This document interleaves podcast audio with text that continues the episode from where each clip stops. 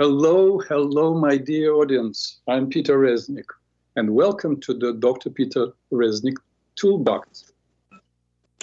Once again, we have to pre-record the show. This show, it's one o'clock now, and it will be aired at two o'clock, hopefully.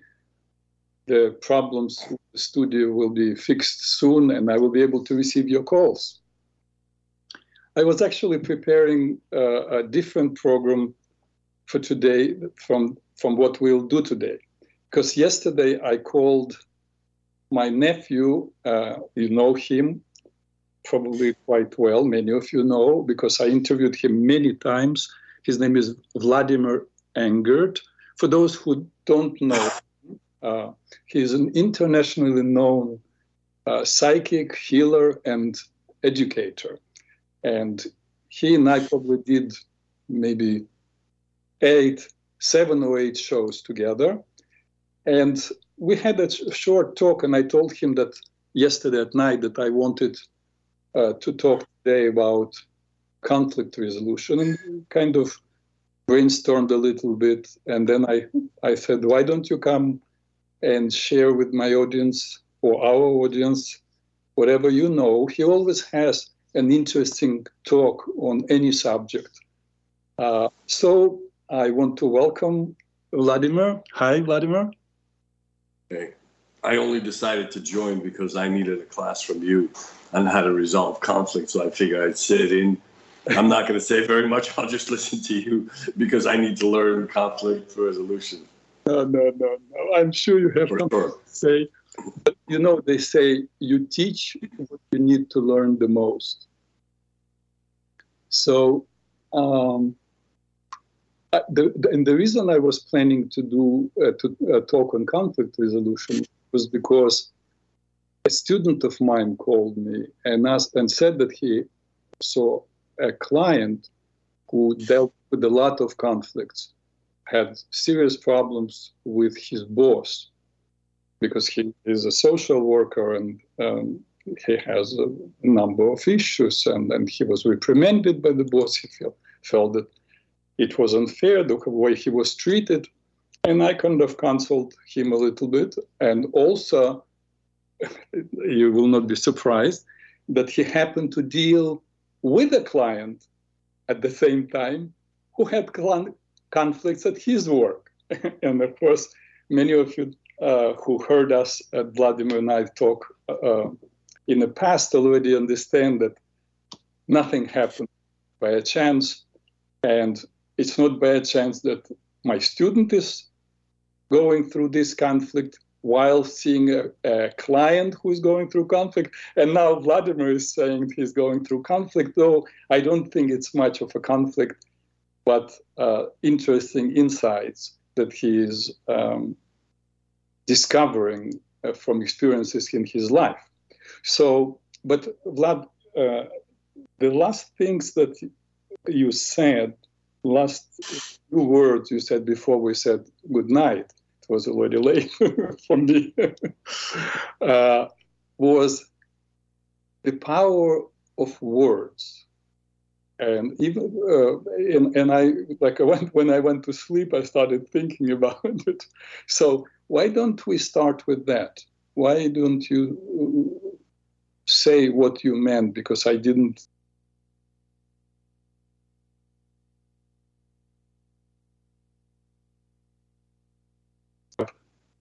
us and others? Well, as you know yourself, I, I uh, struggled with internal and external conflict plenty. Um, I don't, uh, well, what I can say is that the most impact I had on my conflict internally and externally is through my imagination not not so much words and words in the way I react. Of course, uh, react differently, and of course we how not to disturb our nervous system and so on.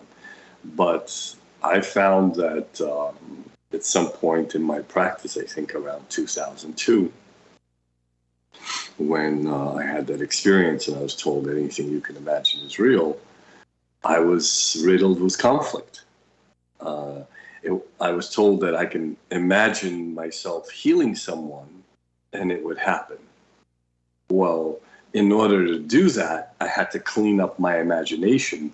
And moreover, I, am sure you remember my second uh, interaction with the Master Soul that told I asked her, what can I do to um, uh, uh, to be a more effective healer? She said, "Stop swearing." I said, "Why swearing?" She said, "Because because conflict comes from swearing, because it's aggressive speak, and because." Sorry, but would you would yeah. you elaborate on it?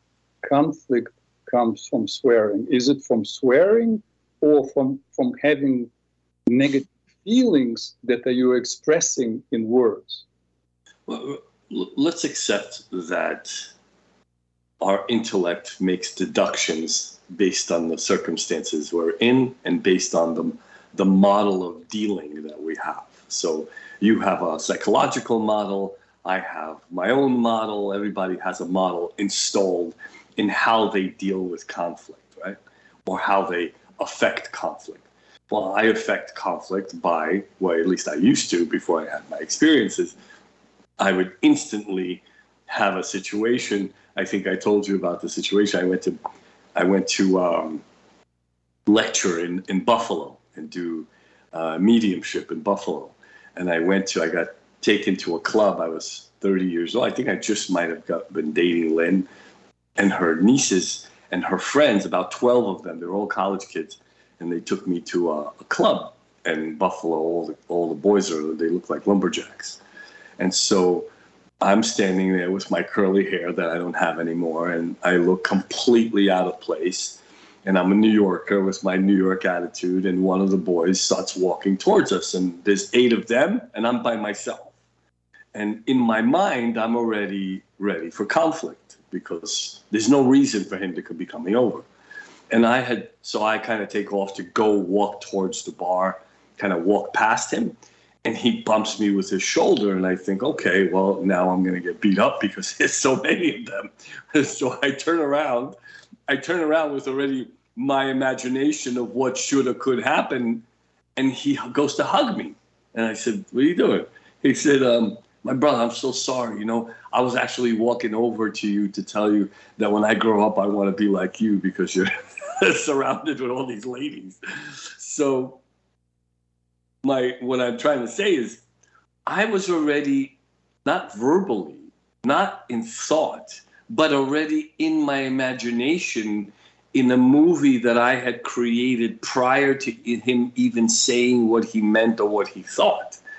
So, which means I was in a conflict internally about being judged or being looked at because I'm in conflict of the way I look or pe- the way people perceive me. So it appeared for me so that I can see myself. The truth is, the conflict was all mine and not his at all. Yeah, it's the interesting thing is if we uh, take it a little further, and fortunately, it did not. Ha- fortunately for you, it did not happen. Oh, thank God. Know now that all living beings produce pheromones, communication molecules, which means hopefully you didn't pick it up, but you were already sending pheromones of fear and aggression. So it could possibly stimulate aggression in him, and then it would be self-fulfilling prophecy. Is so that- I could say you could say that, but if we understand the world as a realized place, meaning things form themselves. The, the, the young man was a soul. I am a soul, right? He definitely doesn't live in his intuition. He probably had a few drinks, so his intuition was zero. And um, in in his state of uh, you know having a good time, he wasn't detecting my where my pheromones were, and I don't look scared. So um, I believe that the conflict was mine, meaning it formed itself. Uh, the kind of the the adversary form themselves. I'm in a strange place. My story is that I'm in a strange place. Everybody's looking at me because I look I don't look like everyone else, and it forms itself in not one person but in eight. unresolved issues, conflict. It. There was eight of them. Right. I made sure I counted. That's why I brought this up. Oh, right. Thank you for reminding me. Yes, ladies and gentlemen, I just will remind you, uh, those of you who read my article on night dreams, I talked there about numerology, the meaning of numbers. Uh, and the meaning of number eight is addressing issues that have never been addressed. Can you imagine? Yeah, and here we have we have a 30 year old man who was already doing healing work, but yet when he was 13, 15, had a lot of aggression, which has apparently resolved. Yes. Fortunately, you were able to to recognize it. I mean, I didn't recognize it in the moment. I was about to turn around and create a problem for myself and, and get beat up because they, all these kids are they're enormous. I don't know what they eat in Buffalo, but they, it's it's probably Wonder Bread. Buffalo chicken wings, of course. Um, there has to be. But my point really is, look. Yeah. As far as I'm concerned, conflict forms for the sake of us. In in, in bullying, in conflict outside, in conflict in, in a family, in conflict at work. There's a is a, por- a part of us that's in conflict, and so we bring that understanding. Very very often, I encounter people in my practice. They say, "Oh, my job, they're not doing their thing, and they're blah blah blah blah blah," and they start going on about who's doing what and who's not doing what. Uh, people in conflict, uh, very often, you and I have come across that. Uh, uh, I'm sure many, they go into a work environment, they have this need to set the record straight. They, they take on this burden of straightening all of their shortcomings out. But the truth is, it's their stage. So if you came into this environment, let's say a car dealership or an office environment, it's your stage. So whatever conflict gathers for your sake at this place is your conflict. You don't need to set the record straight. You just need to do your job.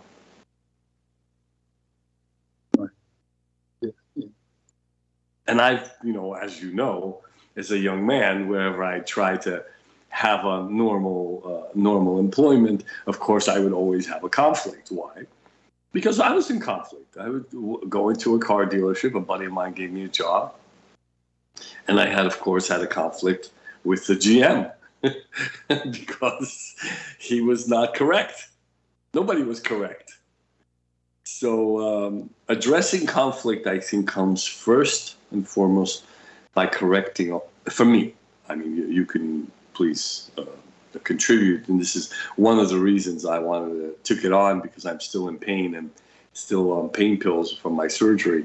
But I wanted to talk to you about openly in an open forum because um, you know, I'm always learning from you, and I and I there are things that that I might miss that you technologically don't miss, and uh, because you the way you discern things. And as far as I'm concerned, my conflicts all started in my imagination.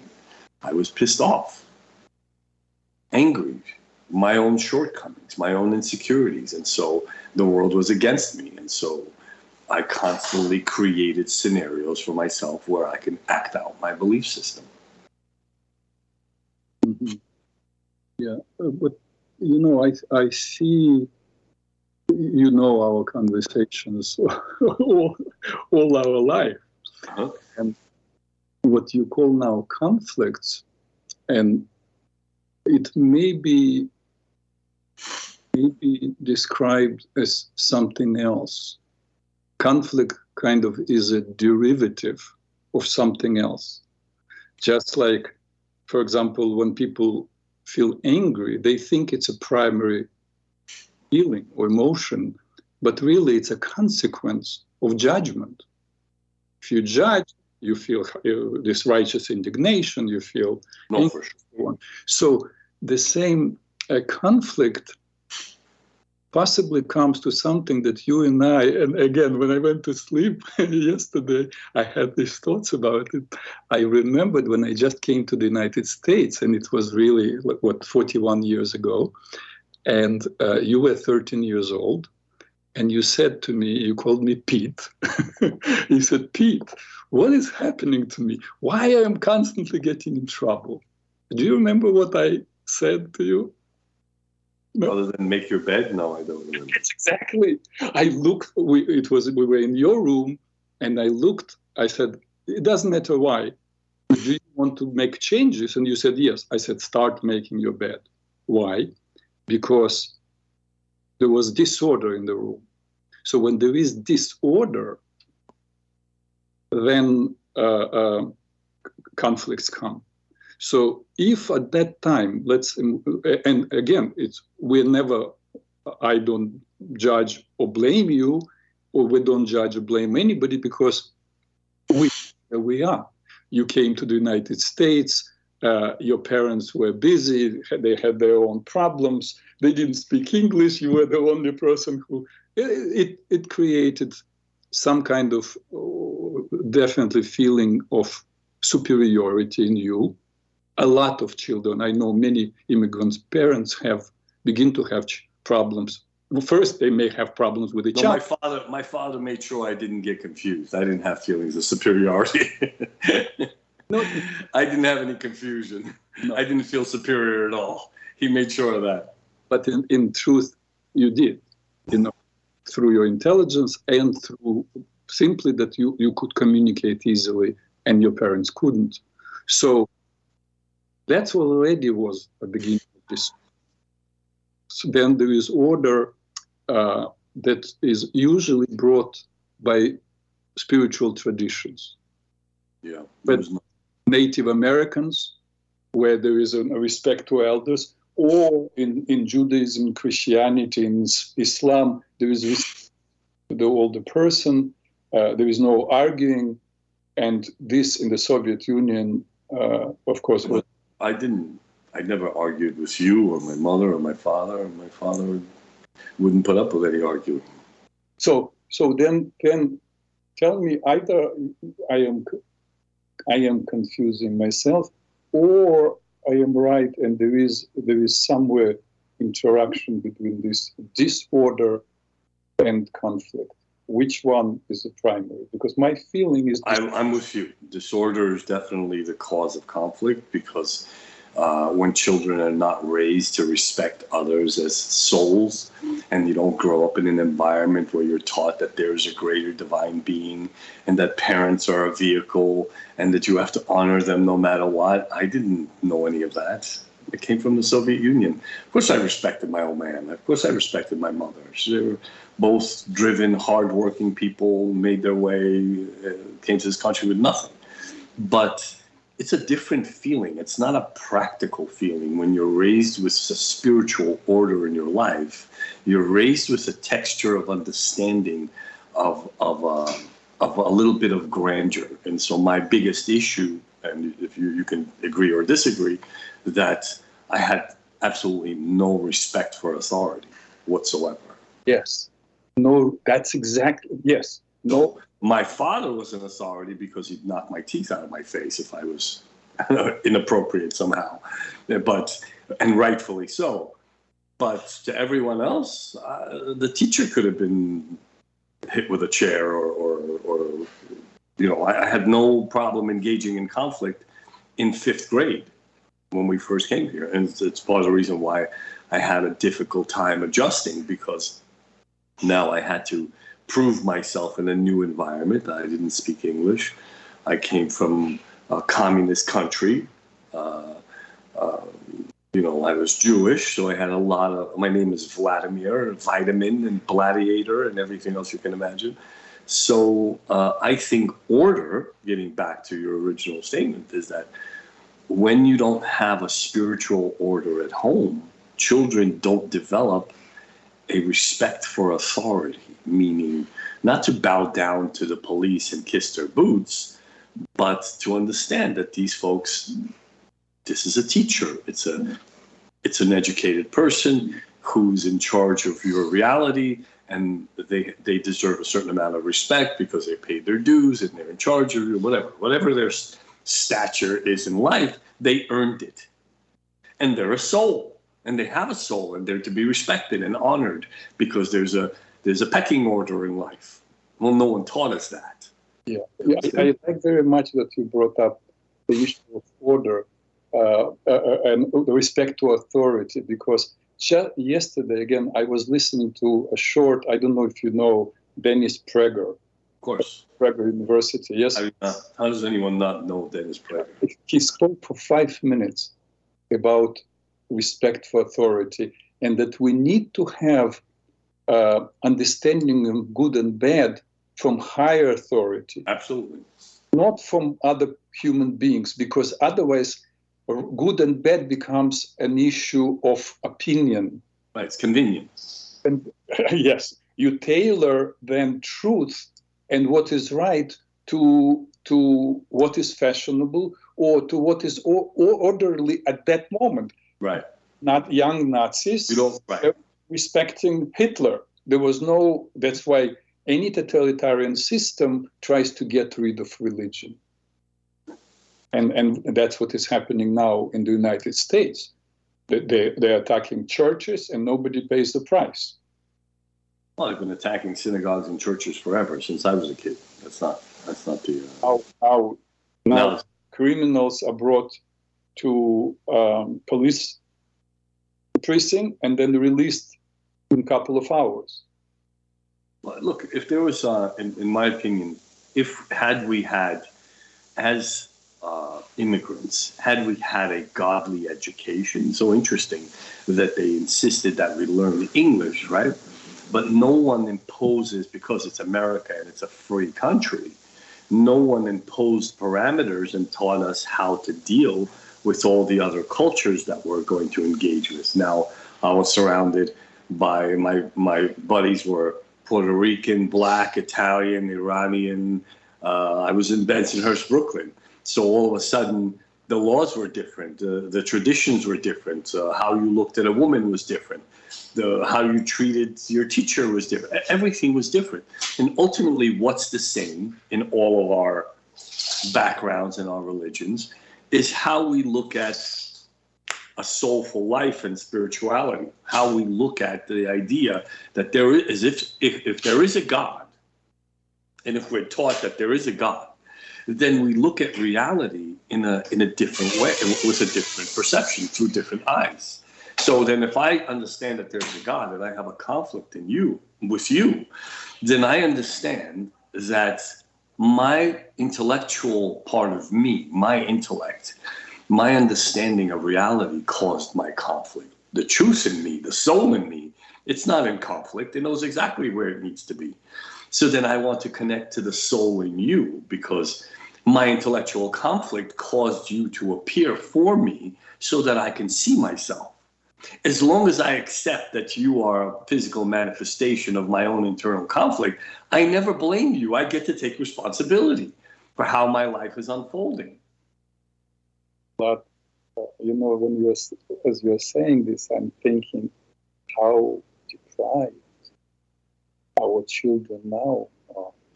Because or we were when we were growing up, and you when you were growing up in America. Because the truth is, this is your understanding, and it's wonderful that we understand it.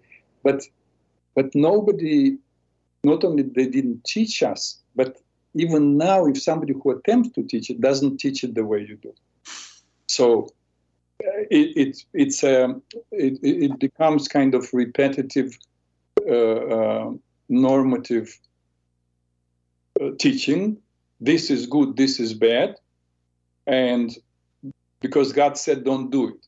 When when people begin to understand what you are saying, that the outside that is a quote attacking you is really manifestation of of your consciousness, then I, I think I got to tell you, uh, I'm finding that a lot of young people today, what we call millennials, who are wishy-washy and and you know are in their feelings and concerned about their feelings, they're more open to the concept simply for one simple reason: they want success and in, in taking responsibility for your own personal f- conflict, you can become more successful because it takes you to another level of reality so you don't create your own conflicted obstacles. So when you start when you start when you start taking responsibility for everything that's unfolding before you as a result of you, then you realize that your obstacles in making a living or, or having unlimited resources is, is you. Well, then you can take responsibility and chisel that away and become more successful. And they see it in the moment, how it happens for them. It's not a wellness trick, it's not a way to squint your eyes. It's literally working on yourself to, to uh, I, don't, I don't need to be uh, upset at uh, the Democrats they're, they create a balance. It's the balance in me. It's the conflict in me. I don't need to be upset with uh, Ukraine or Putin. They didn't do anything to me. It's it's something that's happening in the world as a result of me. So when I stop my own internal intellectual war with myself, war externally will stop. If you look at the Bible, the last portion when they're about to go to Israel, uh, to, to, to the promised land, they're, they're faced with many battles. It was battles with themselves before they received a place where they can actually dwell in oneness and spirituality. Before it formed itself for the sake of them, they had to refine their internal battles. That was their conflict. So interesting because this last portion, Bible that right now, this this last week we read called Matot, it begins with with uh, a whole list of um, of a whole set of rules about keeping your word. Because through keeping your word, you can maintain order. If you keep your word, if you uh, promise something to yourself or to others, you must keep your word. And and the Bible, you know, uh, the the, what we call Torah, five books of Moses, is a very small text, 5,888 verses. It could be a, a, book of 120 pages. Only you would know that. but, but, but uh, there is so much depth. It takes 70 books of Talmud to make commentaries on these small five books of Moses. And yet, out of these 5,000 plus almost 6,000 verses, all uh, 19 verses are dedicated to this. You have to keep your word. Your your daughter has to keep your word, and if you cannot keep your ta ta ta ta ta, ta why? Because further on, there is a whole discussion about interaction between people and how can you interact with another human being without keeping your word. Then you create disorder um, you create uh, uncertainty in other people. And so the uncertainty trickles into in interpersonal relationships, in intimate relationships. You, if you don't keep your word, you become unreliable and uncertain. And I certainly spent a lot of years doing that because I didn't I didn't see the value in it myself. And then I realized that if I believe that I have a soul and the creative force is constantly fueling my soul with a flow of energy, then what I'm doing with my words is blowing bubbles of reality, like kids blow bubbles of soap. So then when I don't keep my word or my commitment to my word, then the momentum and the ability to blow the bubbles that I truly desire, the things that I really want in life, they never come to fruition because the energy that I push the bubbles out with have no momentum. I didn't keep my word that I that I uh, um, expressed before, and so my words really come out and fall on the floor. So I can never. I'm really never complete. It never really comes to fruition. They have great ideas. You have you know uh, enough information for five books, but it never forms itself because you have to be very precise with keeping your word. But now we're coming to a, challenge. You mentioned that millennials are more capable than ever than anybody else to accomplish things because they want success. In my, in, if you're saying it, it means it's been your experience. Yeah. In my experience, unfortunately, yeah they have I'm talking about people from the age of 12, 13 till 19, 20, 22. They they have a lot of ambition, mm-hmm. a lot of desire, mm-hmm. but they don't have the will because it was not taught to them that you have to make an effort.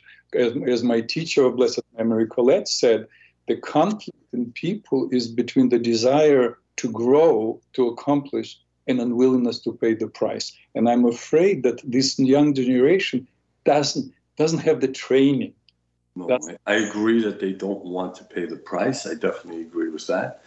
Uh, because they're all of them are desperately shying away from any kind of boundaries that have been set upon them by their parents uh, from uh, you know from organized religion. They want to be spiritual, so to speak, and they don't want to pay the emotional price of going through the actual work and earning the ability to be aligned to otherworldly things. So that now, when they hear these concepts, they're very intellectually stimulating for them because they're bright kids. Yeah. They're, they're very special these years, right? They, they have a, a broader view of reality but their unwillingness to work for themselves or work on themselves, they think there's a new terminology. They can hack it. And the way they hack it is all of these, you know, uh, um, uh, microdosing, um, um, ayahuasca. It's really what it really does. It hacks you into the into the uh, unseen world, and you get a bleep of what's possible and they take that bleep, it's it's not earned by them and their emotional work and their and their refinement process and curbing impulses, keeping their word, uh, being orderly, having a, a, structure, having boundaries to realign themselves to the source so they can be effective. They hack into it and get a glimpse of what's possible, and then they run with that. And when the hack runs out and their knowledge or whatever bleep of understanding they received it doesn't they don't embody it because they don't know how to embody it it's just a, a, a, micro understanding a bleep so when they land back down on earth so to speak. They don't know how to continue and they can become depressed and of course they maintain it with substance abuse. So what what is your approach?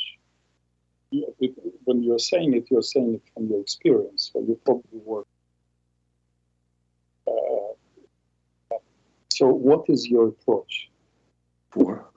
Uh, let's say if uh, if some of our listeners deal with people, young people with uh, children, or themselves with such issues, what is your approach of addressing this? Creating order. If I was my mother and father, yeah, and we took this 40 years, 40, 43 years back, I would have insisted that I learn Judaism. Oh. Had I known, I mean, definitely there was a reason for why I didn't know because I had to get all my evil inclination out of my system before I took on an orderly life. You understand? Because you can only value boundaries when you understand they realign you to a higher frequency. If you think they're just imposed on you, you don't value them. So, had someone explained to me, certainly, you know, your father went to shul, um, you studied all the time. My parents went on high holidays, but I didn't know the value. I just didn't know. So I think my conflicts within me and the way I'm looking at today's kids, my kids, I look at my kids, how do they resolve conflict? They understand there are no bullies. Bullies only show up to those who need to be bullied. Nobody can take anything from you unless you allow them, or, or you see, or you're that way. Even your little ones already. Absolutely, there you can't bully them. But say the age so people would understand. Six and my little ones are six and eight. So, and you're saying they already understand this. They understand clearly because I'm raising them with this understanding. I'm raising them with an understanding that everything is a soul, everything is happening for you. There's nobody to blame. Nobody's going to come and take anything from you it's all nonsense. No, there's no terrorists coming. There's no flu season or allergy season. There's no boogeyman. Your boogeyman is only as big as as big as you make them. That's good. Really, that's beautiful. So I don't I don't threaten them not to go outside with no shoes. They want to go outside with no shoes. Okay, Do what you got to do. There's no chance that you're going to get cut because your belief creates your experience, right? So if you're waiting to get cut outside in the grass, then you're going to get cut. I'm not living in New York City. I got grass outside and, and squirrels and, and turtles and frogs. Uh, what am I worried about? Why do I have to constantly impose fear? That's the other thing. A lack of order, right? Conflict comes also imposed fear. Don't interact with these people; they're bad. Sugge- right. Suggestions that yeah. I mean, uh, at home, just constant conflict. These people are bad. These people are good. These people don't like us. Uh, from my parents, uh, you know, I'm I'm not I'm not against the war in Ukraine. Why? Because Ukrainians killed my family. I've had conflict in my mind and my heart for them since I was a little kid. My your father cried every day how they slaughtered 11 of, of his brothers and sisters for, for being Jews. I don't have I don't feel sorry for them. Why would I feel sorry for them? But then when you look at the human side and you stop the conflict in your mind, these are little kids being blown up. Why do they have to live in war in today's world? It's 2022 for God's sake. We have every kind of freedom imaginable and and uh, gadgets that make the world a smaller place that connect us closer. Why are we disconnecting? Why are we bombing the shit out of each other for for some unknown reason? Well, for, for, for control, right? So I don't have to make Ukrainians bad anymore. I don't feel sorry for them, but I don't have to make them bad because I lived through my conflict with them. I don't hold it against them. I don't even hold Germans accountable for what they did. We did it to ourselves yeah, this is a very lot. It's a very very difficult concept for a lot of people to accept. I I heard it the first time mm-hmm. Some 33, 34 years ago when Jerry Epstein was giving a lecture uh-huh. and said that the reality is a reflection of our consciousness. And I jumped up from the chair, walked out in the foyer, and walked because I, I at that moment I understood if what he says, and I had respect already for him, I read his books, if what he says is true, it means whatever happened to my family, to our people, it's yeah. own creation. I couldn't accept it. I no. walked for half an hour, and then I understood that what he said was true, and I returned. 100%. 100%. I heard it for the first time from you, and then I heard it again from Neale Donald Walsch in one of his books he talks about the the, the, the uh, Third Reich, and you know it could rub some people the wrong way. But the truth is, I have a, a hilarious client. She's adorable. She's a uh, she's a uh, um, she's in her 60s, I think. She's a professor at one of the big universities. I don't want to say which one, but she prides herself on the fact that she's constantly fighting. She's in conflict, of course, and she's fighting against anti-Semitism. I said, listen to me. You don't have to fight in anti-Semitism. You just have to be who you are. Stop trying to convince people to love something that you are not. Do you observe Shabbat? No. That means you're not Jewish. Do you pray every day? No. That means you're not, you're not doing things that are Jewish. Oh, I'm Jewish in my heart. That doesn't mean anything. It means this zero to be a Jew means to reconnect constantly, to know that there's a divine force. So you don't have to try to convince the rest of the world to like something, to run around and wave your flag, to, to convince humanity to like you for something that you don't even like or observe yourself.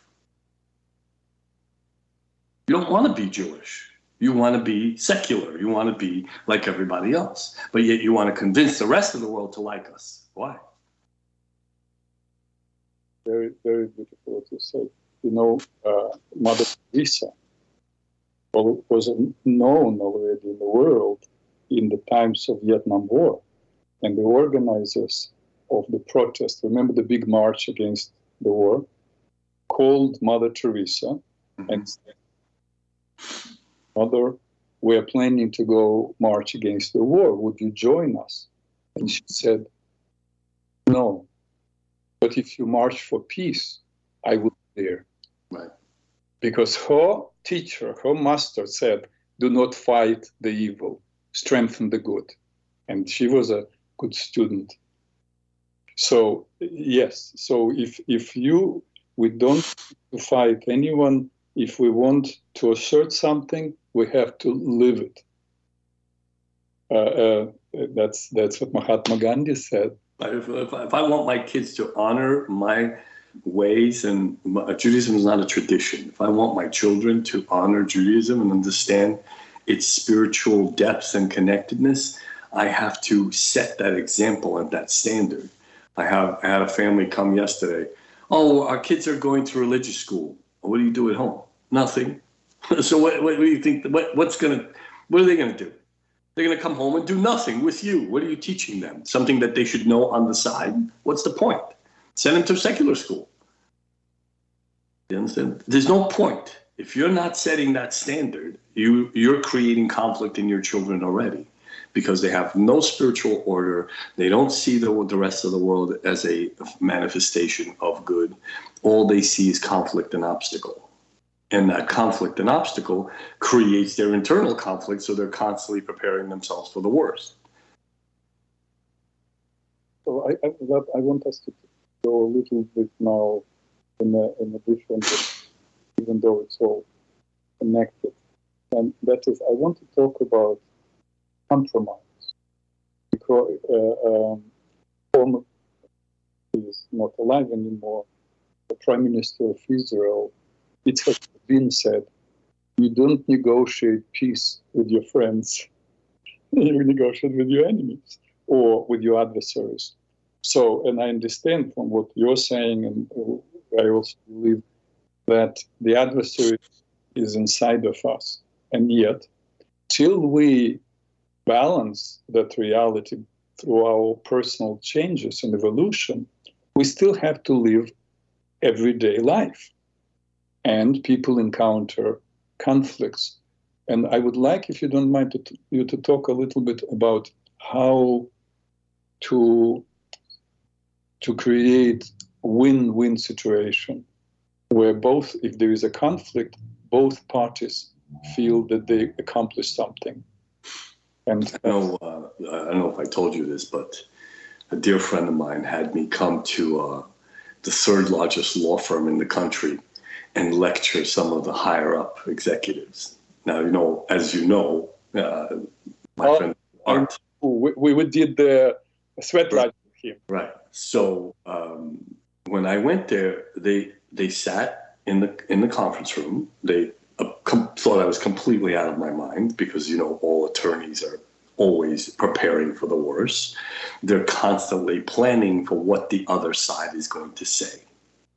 Right? So, which is completely ludicrous because there's no way you can plan what another human being and their nuance is going to be and their intellectual capacity is going to be and how they plan to go around the situation. What you can plan is to win.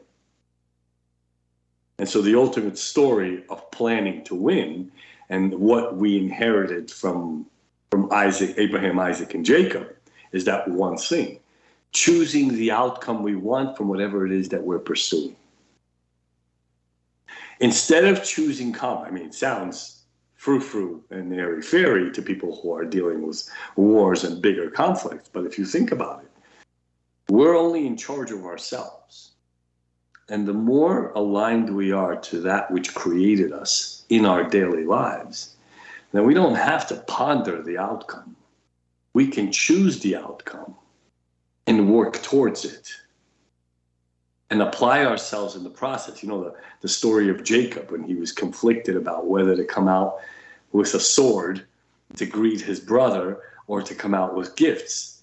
Well, the, his struggle with an angel was his own personal struggle he was emotionally struggling. He said it was out of balance. Remember, he he he dislocated his hip, which creates balance, right? He dislocated his hip because he was internally out of balance about what to choose, whether to choose conflict, which he would die, of course, or to choose the best possible outcome and come out with gifts, and his brother embraced him. So he chose he chose peace. Ladies and gentlemen, I want to find you here Vlad quoted a piece of just one, two verses from, from the Bible, and there is this incredible teaching coming just from one experience. And the whole Bible is not only a historical text, spiritual guidance, but it's a manual. A manual. Each story is a manual to address different issues in your life.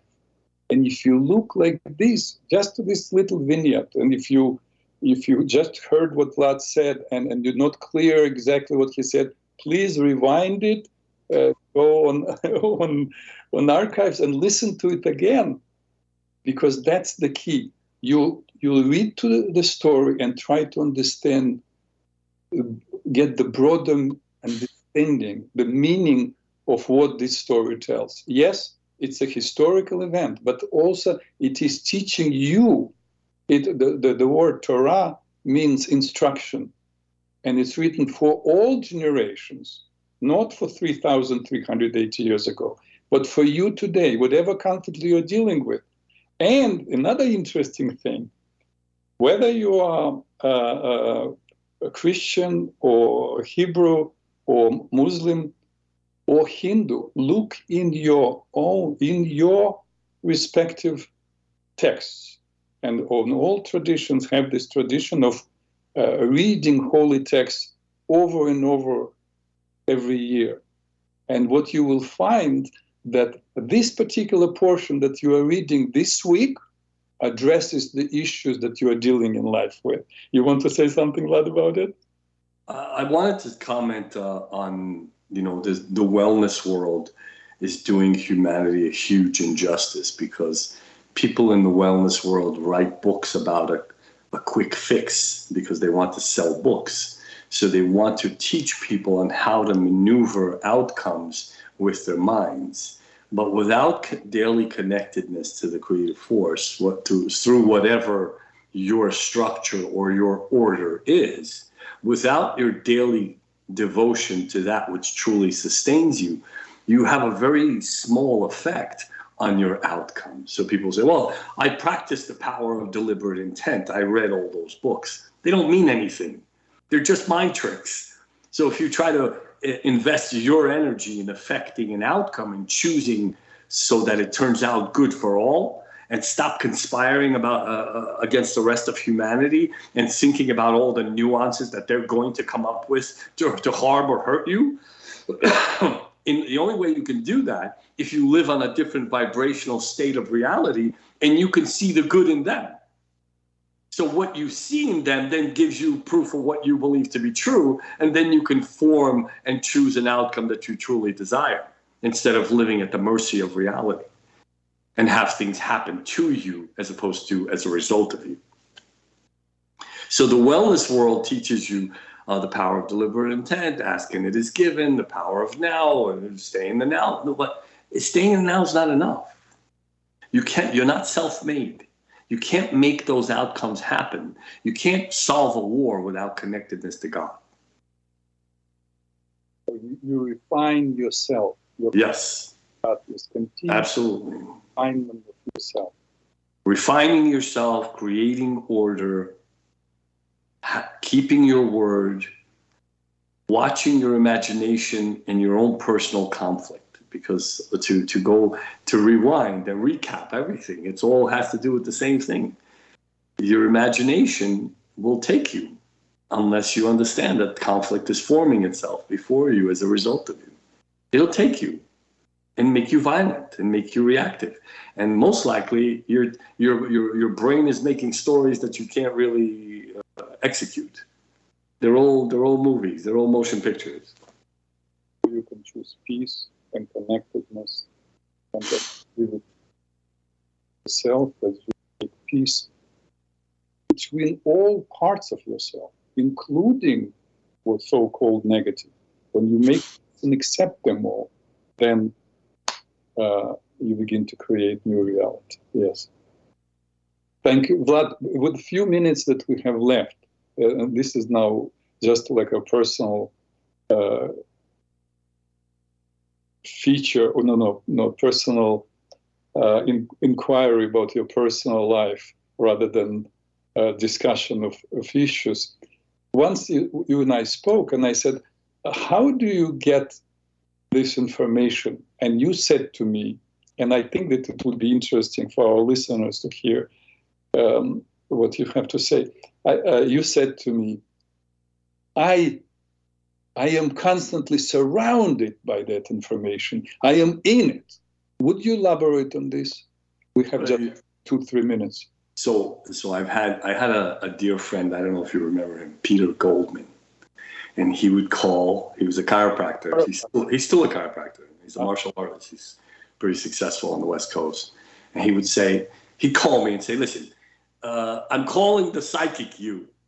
Can you tell me what's going to happen in my office?" I said, "Pete, what, what are you talking about?" Well, because the Vlad you is different. You're a wild man. But the psychic you, said, it's all, it's one and the same. I'm the same person.